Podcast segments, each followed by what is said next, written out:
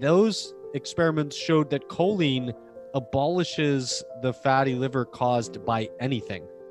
So, you know, you co- you cause fatty liver with alcohol, choline prevents it. You cause fatty liver with sugar, choline prevents it. You cause fatty liver with whatever the cause is, choline prevents it. Welcome to the Metagenics Clinical Podcast, where natural healthcare practitioners can hear innovative, cutting edge information from leading experts from around the world. Hi, everyone. Welcome to Metagenics Clinical Podcast. I'm your host, Nathan Rose, and with me today from New York is Dr. Chris Masterjohn. Welcome, Chris. Thanks, Nathan, for having me on. It's great to be here.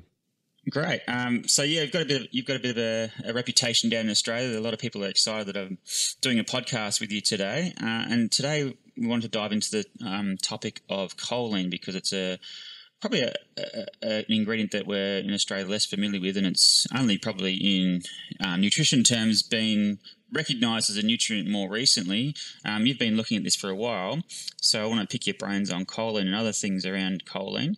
But before we do that, perhaps just um, for those people who don't know you, if you can give us a bit of a, a background on um, who you are and where you're at the moment. Yeah, uh, I have a PhD in nutritional sciences. I went the traditional uh, academic route for quite a while. I did a postdoc at the University of Illinois at Urbana Champaign, where I worked on some research on the interaction between fat soluble vitamins. Um, I originally did my doctoral work at the University of Connecticut at Storrs, where I did it on uh, the role of glutathione and dietary antioxidants and regulating the the accumulation of methyl glyoxal, which is uh, the per- the most important precursor to advanced glycation end products and plays a major role in the pathogenesis of diabetes and its complications. And then after my postdoc, I was assistant professor of health and nutrition sciences at Brooklyn College in Brooklyn, New York, for about two and a half years, uh, where I continued the research from my postdoc and did a lot of teaching. And uh, in the turning of 2017, I left academia completely to work on my own in educating people about nutrition um, and a mix of consulting and producing educational content. And that's what I'm doing now. Great, yeah, and um, and we'll mention your, your website later on, but it's full of con- free content. You've got um, podcasts. You're really generous with your time and information, um, and sounds like you're super busy. So let's dive into choline. So as I mentioned, it's a relatively newly acknowledged um, nutrient. So perhaps just give us a bit of a, a background on how it was actually recognised more recently as an essential nutrient.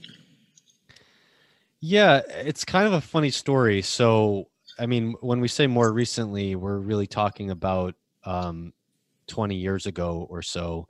Um, but it's kind of funny because the, ro- the it was the way we discovered that choline was an essential nutrient in humans was the way we discover quite a number of things, which is when we invent a, a synthetic diet, we always mess it up. so, in the case of total parenteral nutrition, uh, or TPN, this is nutrition that's completely intravenous given to people who have something obstructing their ability to eat any food. And in this case, 100% of the diet is delivered intravenously. And if that's short term, it's probably not going to cause any problems. But if someone's on it for months, it's going to quickly reveal whatever the flaws in developing the TPN are. And in fact, this was also how we discovered the essentiality of omega 3 fatty acids several decades before this. Um, but around 2000, give or take, the year 2000, give or, give or take, a, um, leading up to it a couple years, we we cracked this mystery where people always developed fatty liver on TPN. And someone had the bright idea to say, well, we've known for about 100 years that choline prevents fatty liver in animals. So maybe it does in humans too. And they added choline to the TPN, and boom, the fatty liver went away. and so it's, I mean, this is sort of like, to me, it strikes me less as a an amazing revelation and more of a duh moment because the role of fat the role of choline in fatty liver was first discovered in and I actually wrote about this where I had all the details and I haven't looked at that writing in a while but it was before the 20th century I think I think it was actually in the late. I might have this wrong. The late 1700s. I'm thinking um, that it was recognized that diabetics had fatty liver, and over oh, well over a century ago, it was found that in dogs that were given type 1 diabetes that um, that choline could completely resolve it.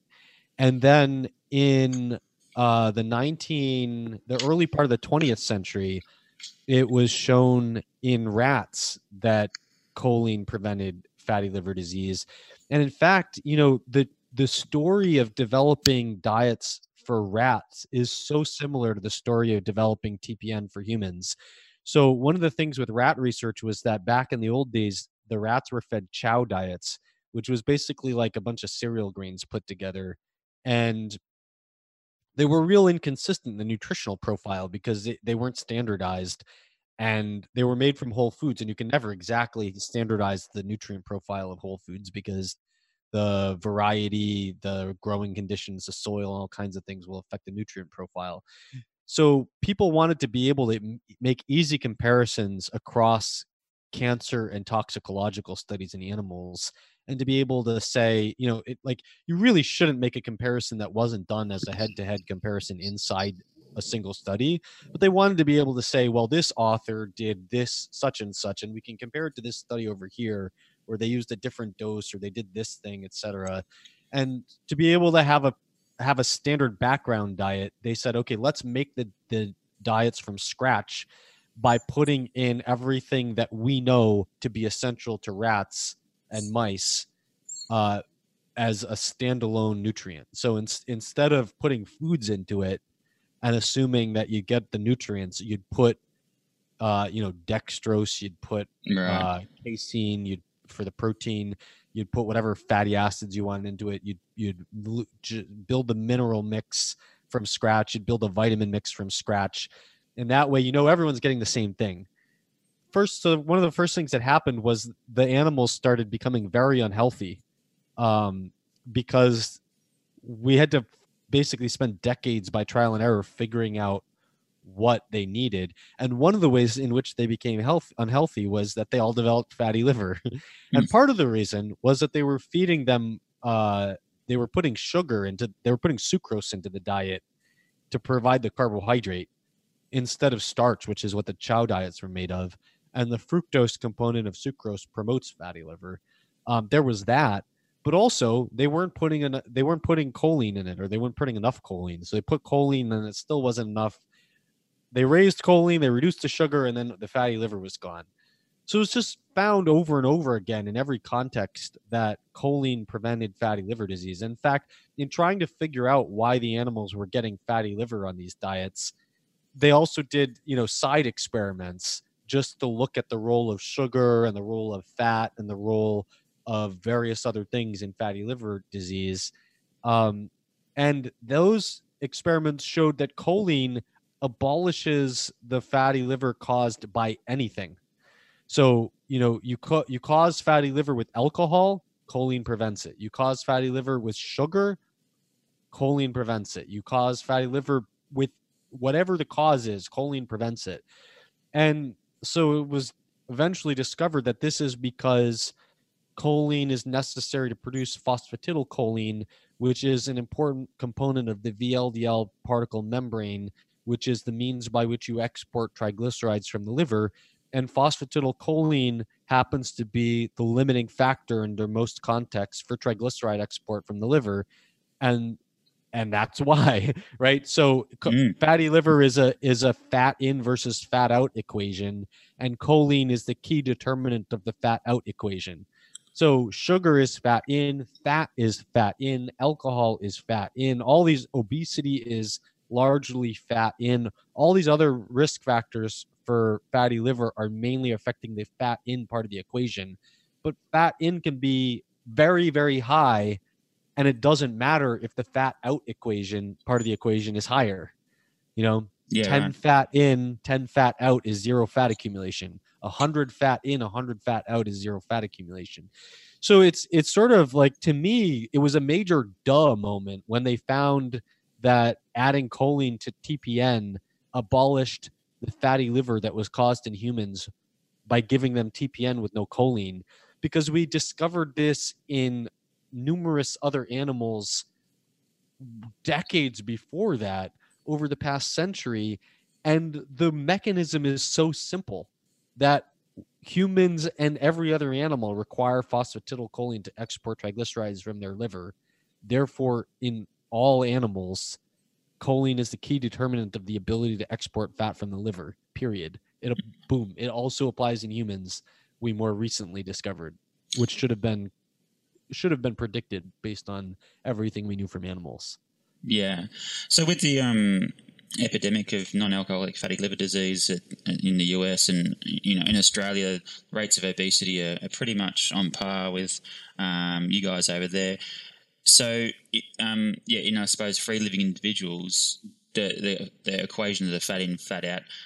Is, there research on like are by and large people with NAFLD, you know, eating too much fat, alcohol, or, or not alcohol if it's NAFLD, um, sugar, or is it a combination of they're not getting enough choline in as well? Is there much data yet on is it free living humans?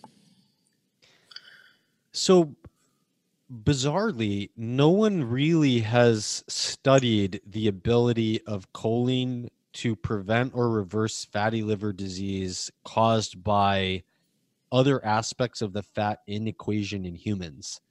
So, what we know in animals is that choline deficiency causes fatty liver disease, and that adding extra choline or adding anything that is a limiting factor for endogenous synthesis of choline, such as sulfur amino acids, will abolish the fatty liver caused by anything else. And then what we know in humans is that choline deficiency causes fatty liver in humans. And since the TPN studies were done, we also now know that if you take free living humans and you put them on a choline on a low choline diet, they also will develop fatty liver.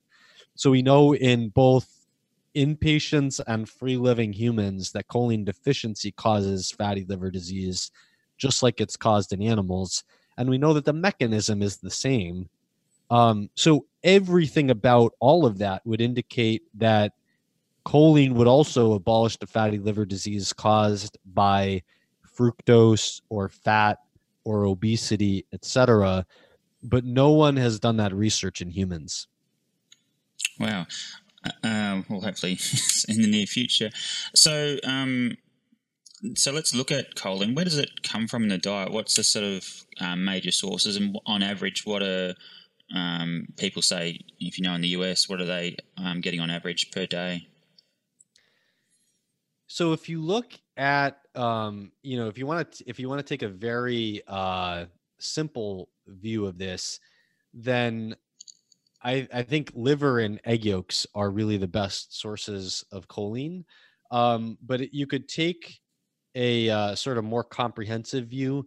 And uh, I would say, like, if we start to peel back the layers, uh, there's a lot of choline in meats.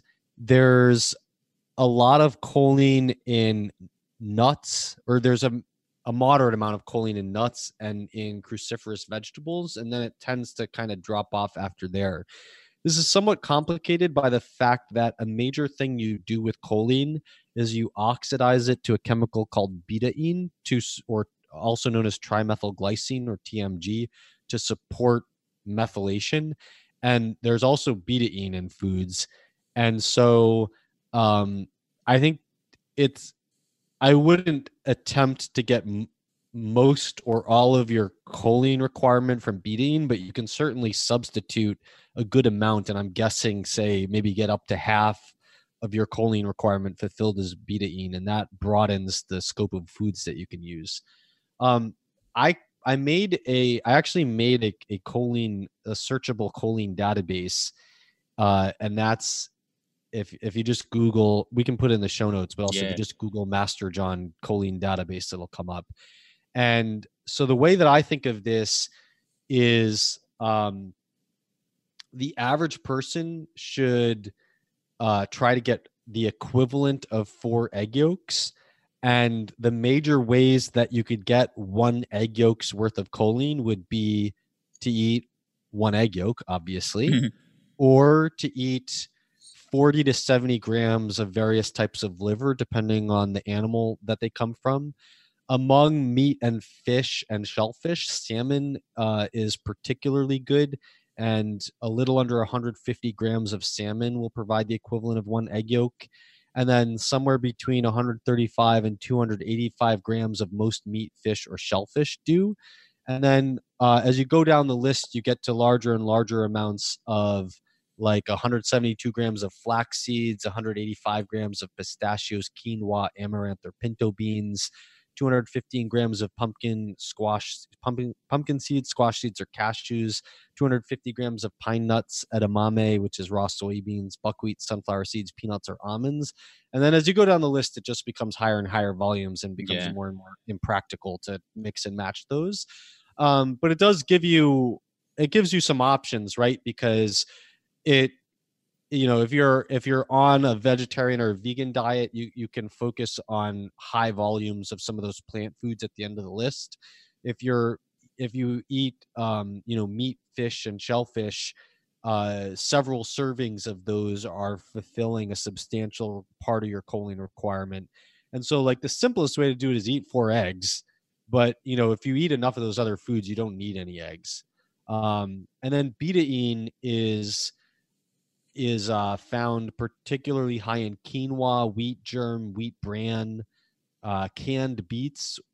Um, canned canned beets because they're canned, the volume shrinks, so you need to eat more raw beets. Not because canning produces choline, but because it shrinks down the beet volume. and uh, spinach is also pretty good, and because wheat germ and wheat bran are good, whole wheat flour is also good. Um, and then uh, and betaine is just less well distributed in foods. So um the yeah the the average person so the interestingly the choline the adequate intake for choline which is in the U, in, in the United States is what is set uh, in place of an RDA when we don't have really good evidence for how much you need is actually set at what the average people are eating right. and so it's it's set at 550 milligrams per day um, for the average adult male and a little bit less than that for women um, but that's just based on what the average people are eating. So like 50% are eating more than that and 15 50% are eating under that. What i think is interesting is that there is some evidence that people with the MTHFR polymorphism, which is uh, which is an enzyme involved in folate metabolism, which is related to the ability of choline to support the methylation process. In the C677T homozygous variant of MTHFR, which is which is a 75% reduction in enzymatic activity, which is about 10 or 15% of the population. Uh, there are two studies that suggest that the choline requirement in that population is 900 to 1200 milligrams per day, which is almost Mm. double wow. what the AI is. Um, so you know the the the amount that some people might need is actually way higher than the AI. Um, and there was uh, ba- a, a few years ago, and I don't know where to find this anymore. There were there, I think it was in hearings of, I believe it was an FDA meeting, it might have been USDA. I can't remember. Uh, but there were recordings of the meetings that were put out on the internet, and there was some discussion where they called the choline problem the problem that all the official recommendations are basically telling people to eat less cholesterol Yeah. and and yet you know the research is indicating that you might need even more than the recommended amount of choline and it's like where are you going to get it from um so Wow. yeah Yeah, so many questions. So, um, I just want to mention. So, I've only got data on Australian pregnant and um, breastfeeding women, but on average, they're getting around about 250 milligrams a day. So, a fair bit lower than maybe the, the RDI, and um, and we'll hopefully get to it in a moment. Um, maybe well below what they need in pregnancy. Um, so, another way of maybe looking at this is: uh, Are there any ways of um, measuring someone's um, choline status. Um, now you've got a great um, cheat sheet on testing, and I, I will point out I think it's a bit of a misnomer. It's not a sheet; it's a um, War and Peace. It's about 90, 90 pages. It's brilliant. I haven't I haven't managed to tease out the choline part yet, but um, so can we measure like choline status, or do we have to use like a proxy of like homocysteine with its um, role in methylation? Yeah, unfortunately, there's not really any well validated markers of choline status. I mean, you there are labs that offer, you know, plasma choline and things like that, but um, eh, there there aren't any well validated. Eh, no, nothing that's available is well validated as a marker of choline status. So I think that the best thing to do is to logic through the situation using better validated markers. So, for example, we know that homocysteine is a highly non-specific functional marker of methylation and we know that and i should back up that uh, just to explain briefly one thing so methylation is is the methyl groups are either going to come through a pathway dependent on folate and b12 mm-hmm. Uh, or a pathway dependent on oxidizing choline to betaine and using that and in the average healthy person on a mixed diet, you're using about half and half of those two pathways. The reason MTHFR raises the choline requirement, which I didn't make clear before, is because lower MTHFR activity lowers your ability to use the folate B12 pathway. And so it makes you more dependent on the alternative, which is choline. Yeah. So if homocysteine is elevated in the fasting state, that generally reflects poor remethylation of homocysteine to methionine. If homocysteine is elevated postprandially, that generally reflects poor uh, cysteine, uh, poor conversion of homocysteine to cysteine, which requires vitamin B6. Right. And so if your fasting homocysteine is elevated, then that basically means that the sum of the activity of those two ways of remethylating homocysteine, one dependent on folate and B12, the other dependent on choline and betaine, that the sum of that activity is poor. And so to some degree, you can support these to some degree, like it's a little redundant in the sense that if you get more choline, you'll be less dependent on folate and B12 to a certain extent. Um, you can't be 100% dependent on choline because there's some tissues that don't use that pathway very effectively. Um, but you know, if you get more folate, and more B12, to some extent, you're going to be less dependent on choline. You can't be fully dependent on folate and B12, especially because choline does other things, like it makes acetylcholine, um, and you can't make acetylcholine out of folate or B12. Um, so these aren't uh, completely redundant, but they are they are to a certain extent redundant, such that if fasting homocysteine is elevated, you really can't tell whether you should get more choline or more folate and B12, but you can tinker with both of them and see what works. Um, and then symptomatically, I think if just whole body choline levels are low, then for a lot of people, um, I think for like for example, if if low choline is affecting your nervous system, then I think either a perceived deficit of rest and digest parasympathetic activity might be reflected in that mm-hmm. and a perceived or you know validated with cognitive function test a perceived uh, a lack of acetylcholine in the central nervous system is going to lead to a lack of sustained focused attention in terms of cognitive performance and could also be associated with age related dementia, particularly associated with Alzheimer's disease. Um, and so, symptomatically, I think you can look at choline that way. And then also, fatty liver is. Um, it is going to be impacted by folate and B12 because they play an endogenous role in the synthesis of choline in the form of converting phos- uh, phosphatidylethanolamine to phosphatidylcholine, which represents the de novo, the main de novo pathway for synthesizing choline. Um, but it, fatty liver really is a deficiency of phosphatidylcholine, and so I think, in particular, uh, fatty liver could be regarded as a lack of choline in the liver. So I think you kind of have to be a detective about it and Yeah. look at symptoms, look at, you know, objective measurements of liver fat, look at homocysteine, see what seems to be the most logical lever to pull. And one of the, and, you know, a major le- lever to pull in all of those is choline. Wow. So, um, could you infer through the other alternative, like say they're potentially getting adequate choline? I like how you're talking about like look for the potential signs and symptoms. What would be the a folate B12 sort of deficiency if we've got the choline, like the, the nervous system and the acetylcholine, the cognitive function? Do you have like a, a sort of yeah well i th- i mean the thing is like there's just such better well validated Yeah, markers suppose, for yeah. folate and b12 that i don't True. think you need to be as symptomatic Sym- about it True. um i mean s- is- uh, the thing is the last thing on earth you want is to be detecting someone's b12 deficiency symptomatically Mm, because that means it's too late because b12 deficiency can cause irreversible nervous system degeneration.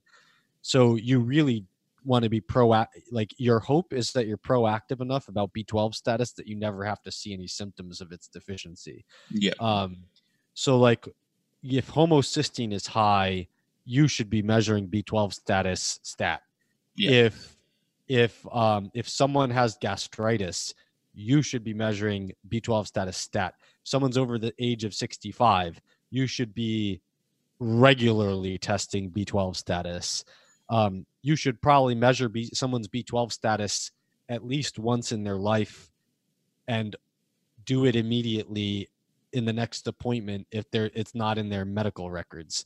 Um, because you know a small percentage of people can develop b12 deficiency in um, earlier eh, like at the at, when someone's in people over the age of 65 it's like a 15% chance that they're b12 deficient because of subclinical this because of you know 13.5% because of subclinical gastritis and one and a half percent or so because of pernicious anemia. And those numbers are like 10 times lower for someone who's 30, but they're still there. And so you don't want to let that fall under the radar. So like in in routine medical practice, probably the first thing that you would see is the is the on a on a CBC the mean corpuscular volume might start creeping up. Um, you know, if you see that going, I don't know what units use in Australia. In America, the numbers would be like the reference range might be cut off at like 94 to 100 somewhere. Yep. And so it's like if you see someone's 85, then they're 90, then next time they're 92, next time they're 94, next time they're 96, next time they're 98, next time they're 102. You don't want to wait until the until whether you can actually have diagnosable anemia. You want to look at that and see like, wow, the MCV's been going up. I should look at folate and B12 status. And so for folate, uh, serum folate and red blood cell folate are the best to measure. The serum folate mainly reflects methylated folate, and the RBC folate mainly reflects the total folate pool. So I like the idea of measuring both together. Um, if you do organic acids testing, you can also look at form amino glutamate, often abbreviated FIGLU. Um, but you know, it's e- generally easier and cheaper to order a serum and red blood cell folate. For B12, I think you should order serum B12, but it's um, but there's always a chance that someone's serum B12 might actually be on the high side because it's not getting into the cells. That's not the most common problem, but it exists. And so, um, methylmalonic acid or MMA Mhm. is Yeah. the best highly specific functional marker of B12 deficiency. And uh, I would recommend measuring that in blood and urine because generally it's MMA is actually toxic. And so you, by default, are trying to pee it out. Um, and then if you have something wrong with your kidneys, it's probably going to ri- rise. Or like if you have if you have low kidney function, then it could rise in the blood more sensitively than the urine. But if your kidneys are healthy, it's generally the urine's going to be more sensitive than the blood. And so I just feel like if you really suspect something, just measure both. Um, and then, uh, yeah, I think that's I think that kind of sums Yeah, it. I, And. I maybe in Australia you have something else like um, I I do know that like holotranscobalamin two is a is a good marker of B12 deficiency, but no one in America in the U- U.S. no one's offering Yeah, that commercially. So That's great. Um, yeah, some really useful tips there. And so, yeah, I think we've got enough um, validated biomarkers for co- um, folate and B12, but choline sort of almost is like a quote unquote diagnosis of exclu- uh, diagnosis of a biomarker exclusion. So you can run your your folate and B12 markers, um, and if perhaps they're adequate yet. And, and plus maybe the symptoms of a, a choline deficiency, then you, it's probably likely that it's going to be choline. And um, I probably can't see much. Um, So I, I would I would add one point Yeah, here, sure. which is the most dangerous deficiency out of all of these is B12 because yeah, it causes irreversible nervous system degeneration. The the most common actual clinical deficiency is B12, and I don't mean people need more of it. Like chol- like lots of people need more choline but Mm, I mean, se- I mean, severe clinical level deficiency is B12 because its digestion is so sensitive to to factors that can be that can impair it. And like I said before, 15% of people over the age of 65 become spontaneously B12 deficient, and and yet B12 is also the easiest to not see because getting enough choline can mask the homocysteine and getting enough folate can mask Yeah. the MCV. And so and so the last thing you ever want to do is be sloppy about measuring B12 status. Like out of everything we talked about, I really strongly back being as proactive as possible about B12 status measurement because there's the I mean people will debate like in how many people is the serum cobalt is the serum B12 not low and the MMA is elevated. And my response is who cares? Because the downside is irreversible nervous system degeneration which is how do you compare that to like a I, I'm sorry I don't know what these cost in Australia but how do you yeah. how do you compare that to like a hundred dollars to drop on a blood test? You know what I mean? So Yeah, like I, I think I think given the the um frequency with which people can become clinically deficient and the ability of all those other markers to be masked I think we should be very proactive about measuring B12 status yeah, it makes perfect sense. All right, um, I might circle back to choline for a moment now. So we've, we've covered off it in um, fatty liver. I want to focus in on pregnancy because uh, it's still, I suppose, in its pardon the pun, infancy. Um, but the, the, the research on choline in um, pregnancy. Uh, um, have you looked much into that? And um, because there is an increased need for the, the phosphatidylcholine um, so, during. so I, I haven't looked into it recently and it's it's possible that there's maybe you're aware of some interesting human research that I haven't seen yet but um back the last time I looked into this uh there was some pretty compelling research in animals that if you feed pregnant rats three times their requirement for choline the pups of those rats will have lifelong improvement in cognitive function, including a 30% reduction in um, 30% improvement in visual spatial memory, a reduction in interference memory problems, which is the kind of memory problem where you forgot where you parked your car Yeah. because you parked at that grocery store 300 times in the last five years and uh, in a different spot each time. And so the last 299 times you parked your car there are all those memories are competing for where you parked your car this time. Um, and then I think most amazingly, uh, complete abolition of age-related senility. and so, you know, the the the prospect of potentially, you know, to like it, choline is not very harmful, and uh, or, or I, I mean, at choline at tri- like triple the um, basic need is um, I I don't I I think and we can talk about TMAO a little Yeah, bit. I, yeah. That's in your notes that you want to talk about, but there's not a very strong case for saying that that's harmful, and the up the potential upside for the benefit of cognitive function is pretty amazing.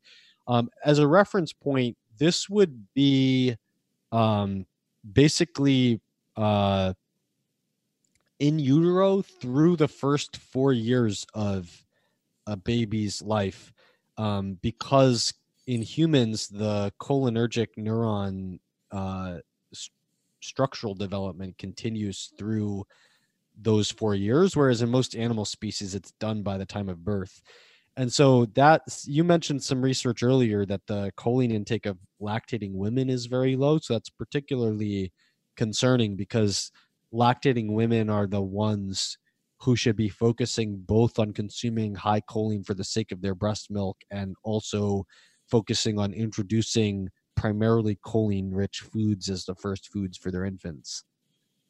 Yeah, yeah, it's a little bit alarming. Um, so yeah, the the brief um, human data we've stumbled across pretty much echoes um, the animal data, but probably not as um, strong, which is often the case. But uh, there was a study where they gave women, pregnant women the, from the second trimester into breastfeeding 930 milligrams a day of choline compared to the other group, which is 480 milligrams, which is still almost double what the Australian women are getting. And at the age, I think, of four and seven, there was significant um, higher visual-spatial memory and non-verbal intelligence scores in the um, children whose mums got the higher level of choline. Yeah, that's amazing. And so, uh, in about 60 years, we should be, if we can follow up this cohort, we can see if the uh, age related senility findings translate to humans. yeah, yeah. And um, have you looked at, yeah, has it been research? I've only looked at this briefly. My sort of take on choline seems for like cognition, it sort of seems to be good for the bookends of life in, in like um, early life and um, in the elderly, but it doesn't seem to appear to improve cognition in um, middle-aged folk. Have you investigated any of that? I I haven't really. What what specific I findings think, are you? Uh, I think to? they've they've done um, performed like choline supplementation, like middle-aged Yeah. um, people, and what, it had what, no. fo- what form were they using? yeah, I, I haven't. I can't recall. It was just what something looked. um, Yeah. So in in al- I mean, I would think that cognitive function would be mainly improved by acetylcholine and Yeah, right. the and so alpha GPC, alpha glycerylphosphocholine is the form that most effectively generates acetylcholine. So I I don't know. Um, I, I'm not familiar with the research that you're referring to, so I Yeah. wonder if they use that form or not. I'll have to, I'll have to look it up. All right. Um, so you, you mentioned it. Let's dive into this uh, TMAO because it's um, a little controversial. Um, all right. So I'll, I'll let you describe what it is and um, how it's putatively linked to cardiovascular disease, and we'll look at you know what your your views are on it. Yeah. So okay. So there was um uh, it's been a while now. It's it's probably been about a decade since this first came out. Um there's a there's a group that's been arguing that uh trimethylamine oxide or TMAO contributes to cardiovascular disease. They did research in ApoE deficient mice which spontaneously develop cardiovascular disease anyway.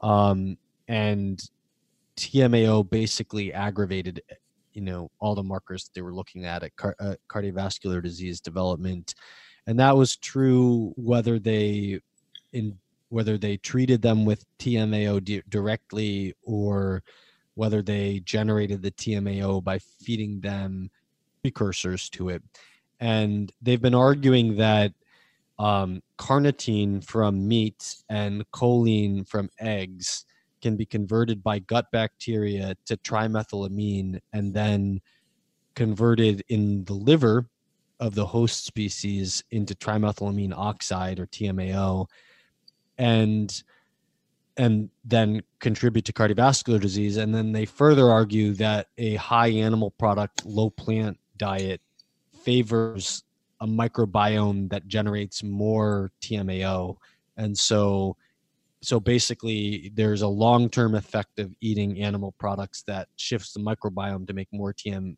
or more tma which then becomes tmao in the liver. Um, and then on top of that when you eat the animal products acutely you're generating that tma which becomes tmao and contributes to cardiovascular disease um, there's a there's a there's a sort of big elephant in the room with this, which is that TMAO plays a major role as an osmolyte in fish. And so fish have very high levels of this. And trimethylamine, um, the, the precursor that, you know, in terms of the carnitine choline becomes TMA, becomes TMAO. Um, T- uh, fish also have TMA, and TMA is responsible for the fishy smell. And um, they had studied back a while ago many foods and shown that fish produce way more TMA and TMAO. I mean, orders of numerous orders of magnitude higher TMA and TMAO exposure in humans than any land animal products do. And so it's it's like there i mean granted we don't really have like long, good long-term randomized controlled trials of fish consumption really but we we have we kind of have some um we i mean we have a couple where there was recommendations to eat more fish and then we have a lot of observational data yeah and on the whole um in the little bit of human trial evidence and the fairly larger amount of observational evidence um eating fish seems to be good for cardiovascular disease, if anything.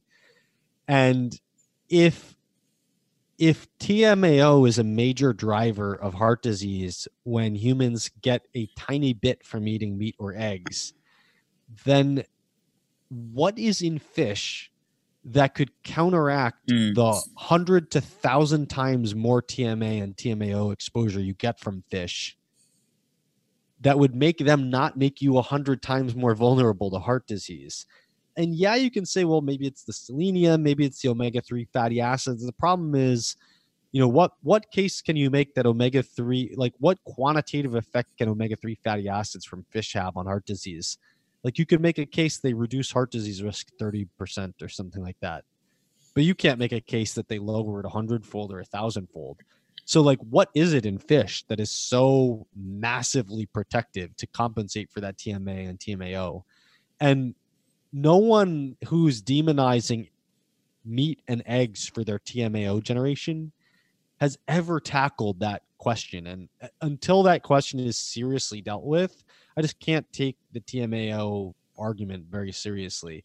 But look, there's been re- there has been some research followed up, and so the best case you can make from humans um, is when they feed humans choline bitartrate, they have shown that it generates TMAO and that this is associated with an increase in the in vitro blood clotting, uh, clotting of their blood. So they they take their blood out, then they expose it in an assay to a pro clotting agent, and the more TMAO in their blood from taking the choline bitartrate leads to greater clotting activity in vitro. Um, there's also been a study showing that eating eggs does raise TMAO, but some people seem to be hyper responders and some people right. seem to be very weak responders, and that that's consistent with what uh, the Cleveland Clinic and other TMAO hypothesis proponents have been saying about the microbiome. Um, but even in the worst case scenario, four eggs is not generating even a third as much TMAO as is generated by the equivalent amount of choline as choline bitartrate. So I like to me, it's like phosphatidylcholine, the major form of choline in food, is more easily absorbed without reaching the colon. And so it generates less TMAO.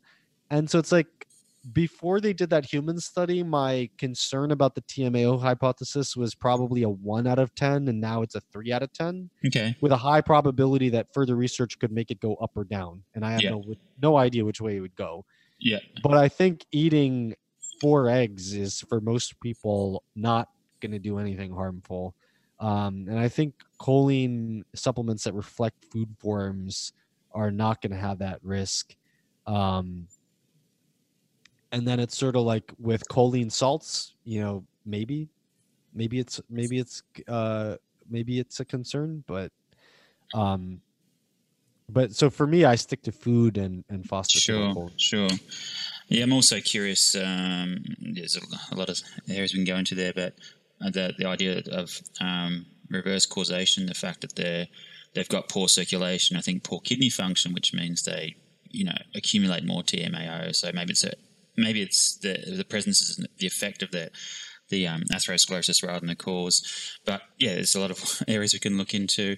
Um, but that's yeah, and obviously, um, I think the other thing to keep in mind is like I don't think we should discard our better um, validated biomarkers for cardiovascular disease just in, in favour of this one. So you know the cholesterols and LDLs and lipoproteins, etc. Um, don't throw all those out just for this new because of the uh, this new test.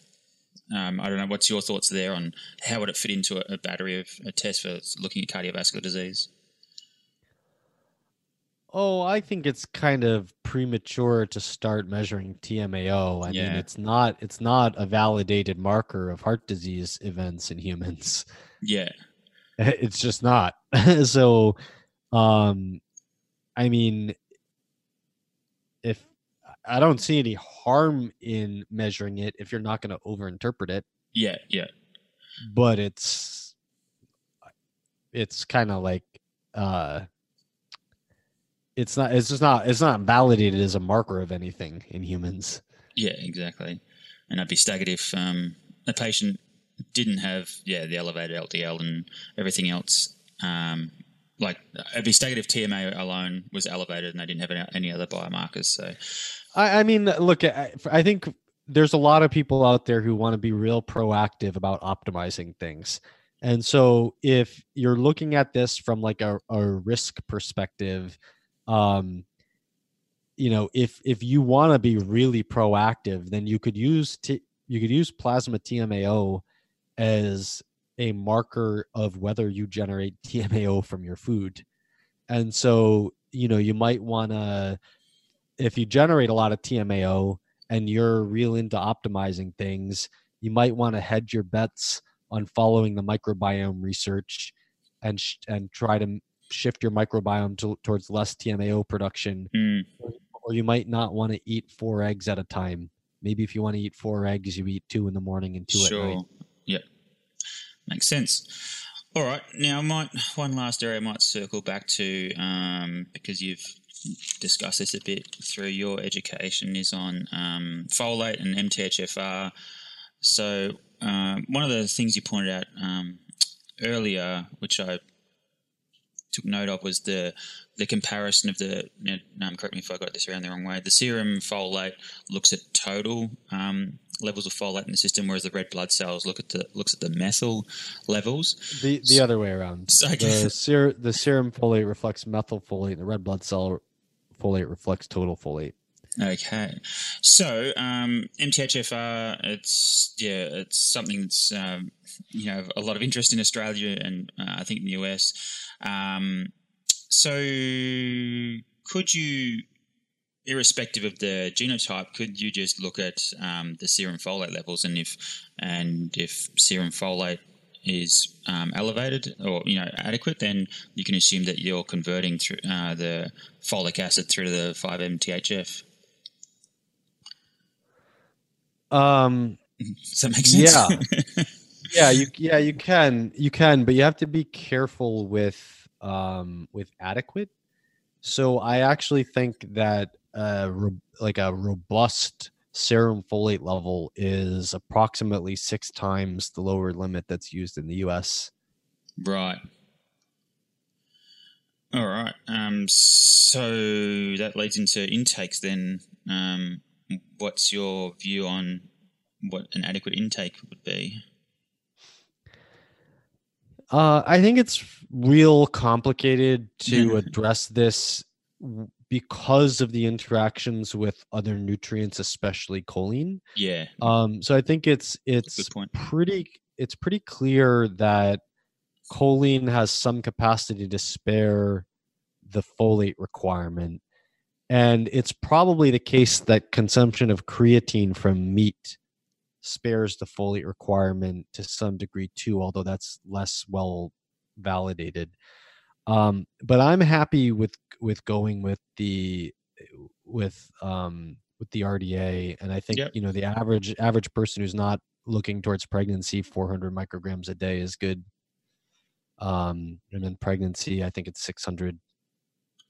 Cool. So with the um, creatine story, then that's fascinating. So we we use um, methyl donors through the SAMe to um, synthesize creatine, but uh, I suppose if you get adequate levels of creatine, either through um, diet or even supplementation, it sort of like frees up a lot of methyl groups. Is that how you, how it would you know improve methylation status? You, you're putting less of a burden. Yeah, for, Yeah. for yeah, 45% of methylation is used for synthesis of creatine. Wow.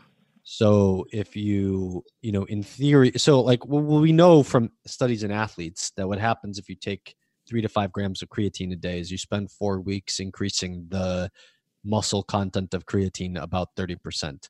Um, and so you're not, but like in theory, if you let that play out, then you have the capacity to almost cut your methyl demand in half. Wow. So if we're um, getting um, creatine perhaps from meats, we're getting choline. Um, and there's also a vitamin B2 story with the MTHFR, which uh, seems to improve MTHFR status if they've got the, the 6 7 TT genotype. Yeah, so it appears that at least the C677T and maybe the A1298C, I think it's less clear with that one, that the low activity is because of poor riboflavin binding, and you can correct that with improved riboflavin status. Wow, that's pretty profound. So, um, because there has been a fair bit of interest in this MTHFR um, activity or lack of, and um, some discussion that people should take more, or if they've got MTHFR polymorphism, they need especially that the, the methylfolate rather than folinic, uh, folic acid through supplementation. Um, but I suppose my takeaway it's a it's a probably a, a bigger picture, and it's the B two, and it's um, if you're getting enough choline, and perhaps if you're sparing your methylation reactions, it's the sort of net um, result of everything, rather than just you know the single genotype needing a specific um, folic acid supplement. What's your thoughts on I, that? th- I, th- I think it's very naive and misguided to believe that you can compensate for low MTHFR activity with methylfolate. Okay, So a folate molecule enters your body and it's going to enter a cell somewhere. It's probably going to stay in that cell for 200 days on average. And it's going to have methyl groups added to it and removed from it about 18,000 times a day. So the idea that, you know, if, if you have a 75% decrease in MTHFR activity, you basically, you're missing, uh, you know, 13 and a half thousand of those methyl group recyclings every day. yeah, So I don't know anyone who's taking 13 and a half thousand times the RDA for folate as methyl folate to try to compensate for MTHFR. yeah, I don't know. I don't know a single person taking that much folate. Mm. So the idea that you can double the folate to make to make up for something that's you know you're missing 13 and a half thousand recyclings of is just it doesn't make any sense. Math doesn't add up at all. um, and so look, I mean, the thing that we know. So first of all, we have pretty good data that improving riboflavin status by adding uh, basically basically getting three milligrams of riboflavin a day instead of 1.3 or 1.5 um, that that can at least mitigate and possibly abolish the decrease in mthfr activity we, we just don't know whether it just mitigates it or whether it abolishes it but it definitely helps um, and then you know if you assume the 75% decrease in MTHFR activity, the thing we know best about what that does to nutritional requirements is not that it impacts folate requirements, it, that, it's that it impacts choline requirements. right. Low MTHFR activity doubles your choline requirement. And that's because you're not as good at using the folate pathway. So you have to use the alternative pathway, which is um, which is choline oxidized to betaine, aka trimethylglycine or TMG. Um, now, I have layered onto that several additional strategies within my protocol based on what I know about how the system works, particularly taking out into account math.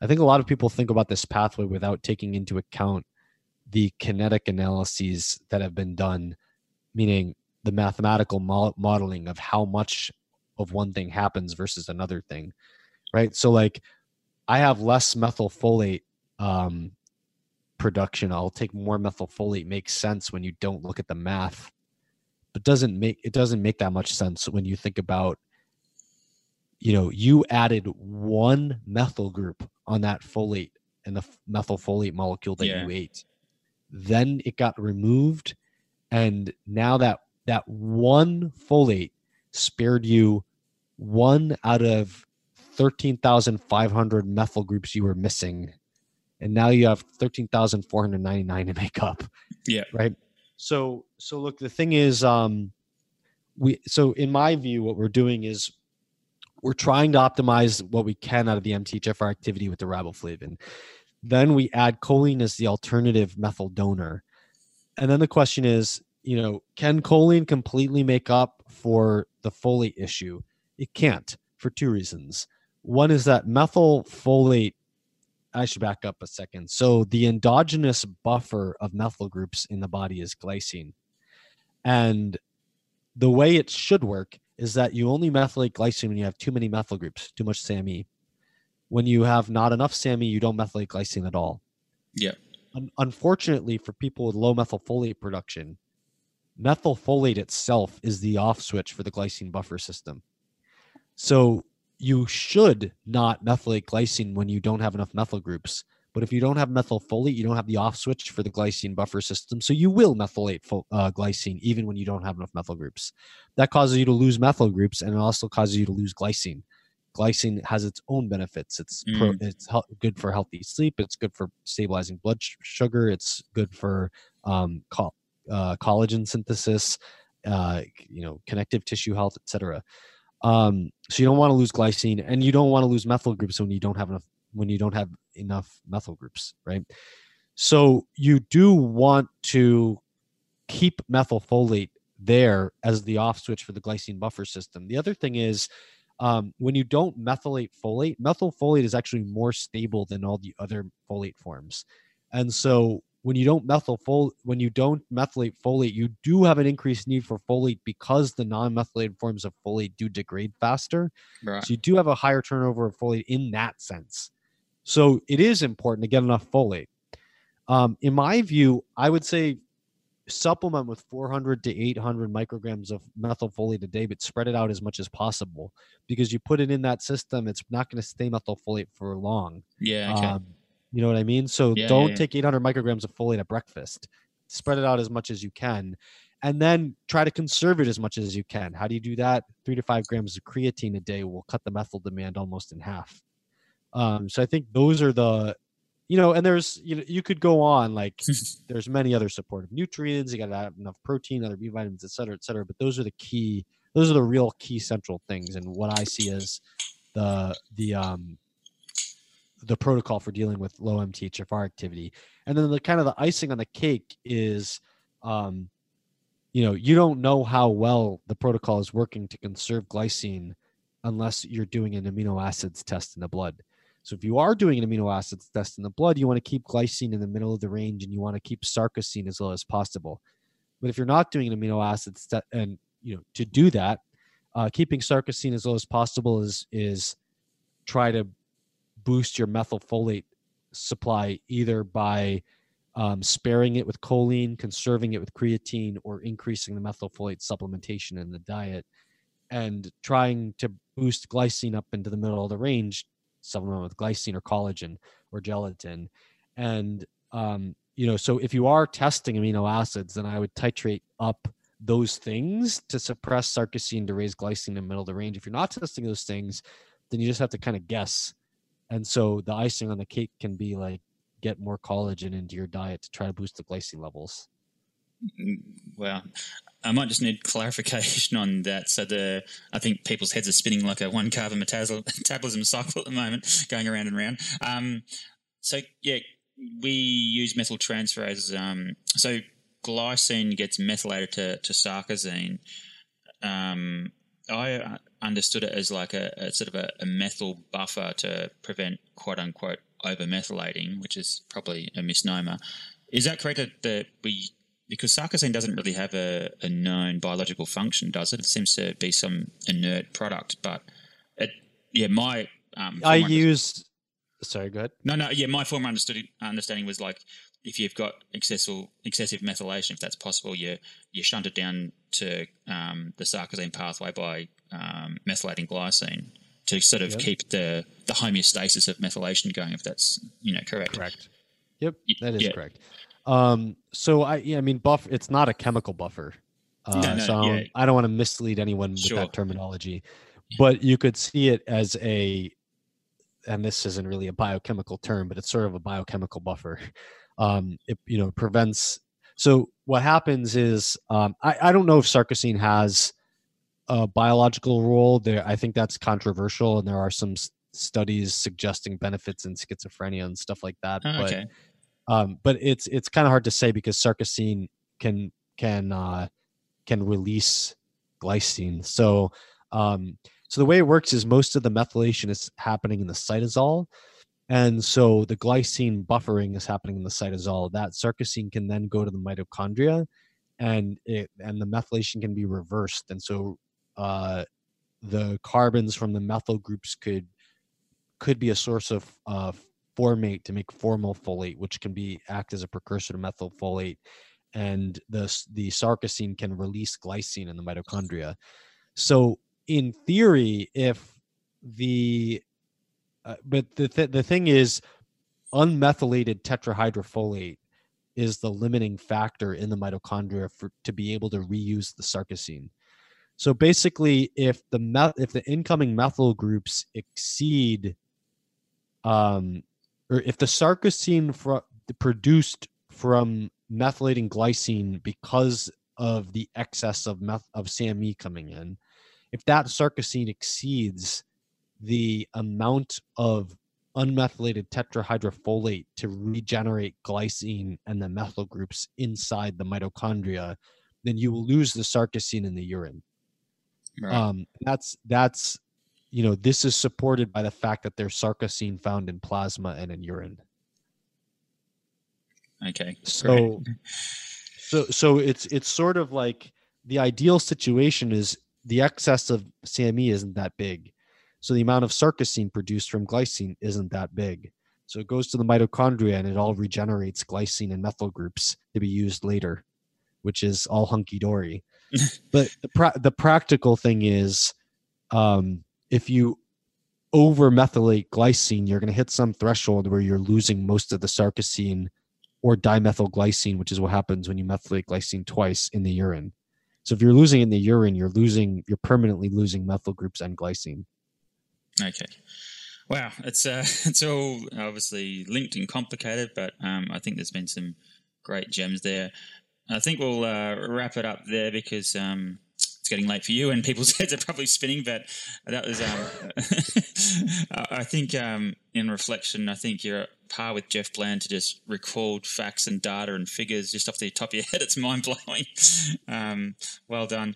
So, um, yeah, yeah. There's many, many things I'd love to chat about, but uh, yeah, we'll wrap it up. It's um, been great to tour around choline and, and um, methylation with you. Um, so, as people are probably aware, uh, have gathered that you're full of facts and, and data. Tell us about um, some of the resource, resources you got on your, your website.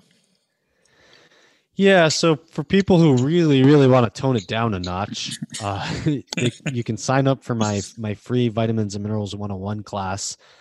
Um, this is a 30 day class, one lesson on each nutrient delivered to your email or to your as a series of Facebook messages.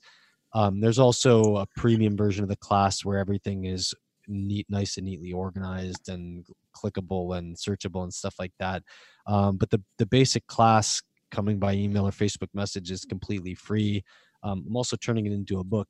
Um, but again, if you just want, uh, if, if you just basically what this class does is in a pretty fun way with pretty like close to zero technical jargon um, t- t- teaches you about the um, you know starting with vitamin a what is it what does it do what is it good for how do I know if I don't have enough? How do I know if I have too much? What might that look like in terms of what I would experience? Where do I get it from food? How much of those foods do I need to eat? And are there times where I should think about supplementing? And are there any cautions I should think about when I supplement? And what form should I supplement with when I supplement?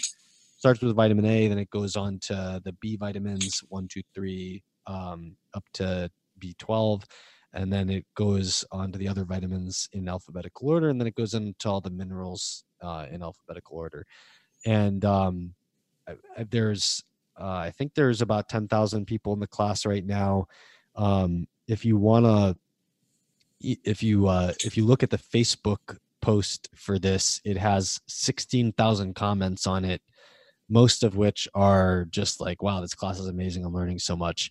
General feedback is it's uh, completely understandable to someone with no technical background in nutrition uh, because of the lack of technical jargon, but even people who are nutrition related professionals are really enjoying it because they either find uh, each lesson a great refresher on what they already knew and or because in each of these lessons they're spending 10 minutes in a day and if there's one or two things in that lesson that they didn't know before it's really high payoff for them to learn something game changing about that that they wouldn't have known if they didn't spend that 10 minutes reading the lesson in the day. So um, that's what i have for people who basically want either to go from beginner to intermediate level in understanding nutrition um, or who are professionals and want refreshers and little gems. And then for people who just want a re, uh, a reference guide or resource to work clinically. I know you said most of your audience is practitioners. I think practitioners would love testing nutritional status the ultimate cheat sheet. Yeah. you mentioned before it's not actually a cheat sheet. Well it's, it's called a cheat sheet because it's designed so that if you wanted to do for example a comprehensive nutritional analysis all you need to look at is one page that has everything right on it and if you want to interpret it, all you have to do is use the next five pages. So it's made to be as simple and as little work as possible.